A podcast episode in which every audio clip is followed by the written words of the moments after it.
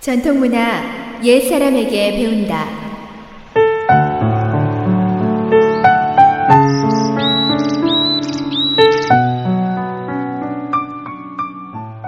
SOH 청취자 여러분, 안녕하십니까? 전통문화 시간입니다. 오늘 이 시간에는 저울의 비밀에 얽힌 이야기 한 편 전해드릴까 합니다. 잘 들어보시죠.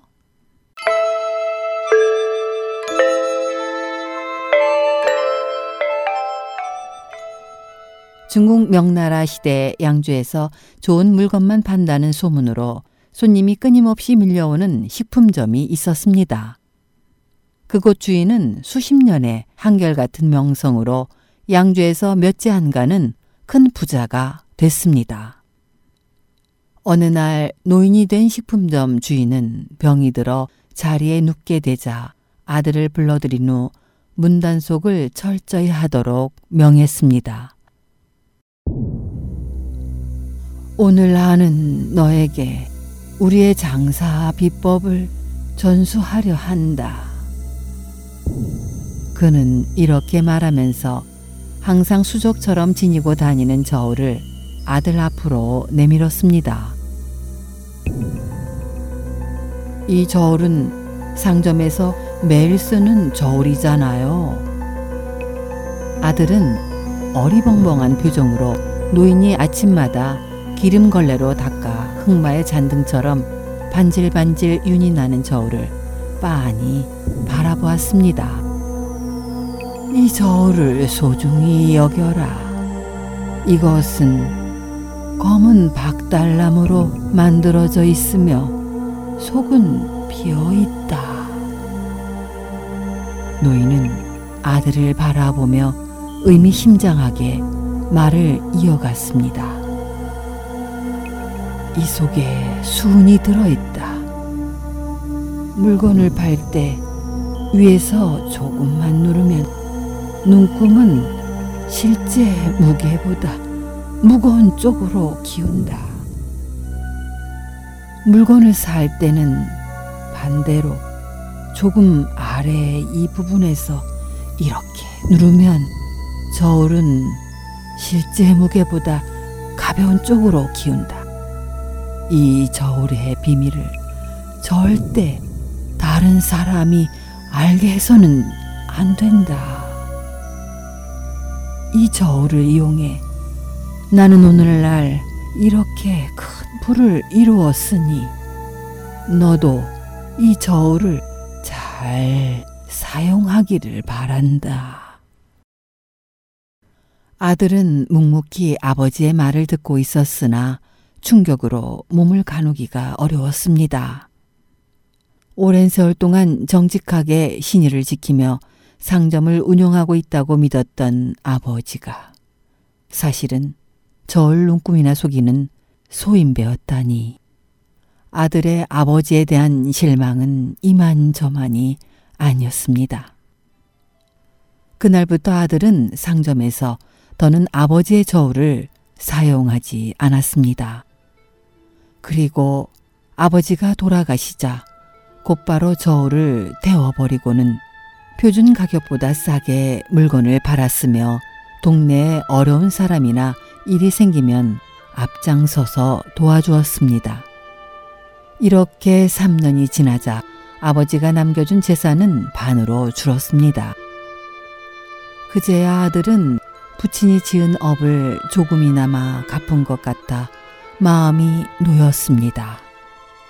그러나 예고가 없는 불행은 아들이 이제 겨우 잃었던 웃음을 찾아갈 무렵 불쑥 찾아와 연이어 두 아이를 데려갔습니다. 신은 어찌하여 이다시도 야박하단 말입니까? 아버지가 지은 악업을 갚으려 노심초사하며 하루도 마음 편한 날 없이 노력해 왔는데 어찌하여 조금 더 기다려주지 못하고 저의 아이들을 데려가는 것입니까? 그는 슬픔에 젖어 하늘을 원망하며 식음을 전폐하고 자리에 누웠습니다. 그는 더 이상 살아갈 의욕이 없었고 아이들을 잃은 상실감에서 헤어나지 못했습니다. 어느 날 그는 꿈속에서 하늘나라의 궁전으로 갔습니다. 그는 궁전을 지키고 있는 관리에게 하늘의 신을 만나 아이들을 만날 수 있게 부탁드리러 왔다고 말했습니다. 나를 따라오시오. 전제는 만날 수 없으나 당신의 의욕을 풀어줄 사람을 만날 수는 있을 것이요. 관리는 그렇게 말하면서 그를 사면이 흰 창호지로 발라진 커다란 방으로 데려가 기다리게 했습니다. 잠시 후 흰 도포를 입고 수염을 길게 늘어뜨린 노인이 들어오더니 그에게 말했습니다. 자네 부친은 그 저울을 사용해서 부자가 된 것이 아니라네. 전세에 쌓은 덕으로 현세에서는 부유하게 살 수 있도록 예정되어 있었던 거지. 그러나 자네 부친은 욕망의 사슬에 얽매여 그 이상한 저울을 만들어서 사람을 속여 업을 쌓으며 부를 저축했다네. 자네 부친은 고통으로 그 업의 대가를 치르게 될 것이네. 그리고 천재께서는 가난과 소비라는 두 아이를 자네에게 보내 부친의 재산을 탕진시키고 자네 역시 단명시킬 예정이었지. 그러나 그동안 성실하고 부지런하게 부친의 업을 갚으려고 노력하는 자네를 지켜보면서 예정을 변경해 두 아이를 하늘로 귀환시킨 것이네. 가까운 장래에 자네는 총명하고 선심이 가득한 아이를 가질 것이며 자네의 수명도 길어질 것이네.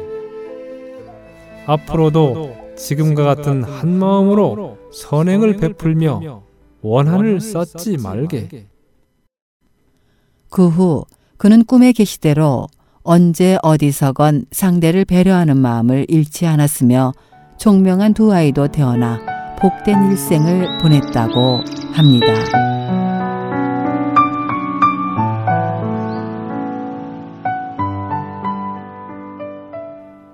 전통 문화 여기에서 마치겠습니다. 다음 이 시간까지 안녕히 계십시오.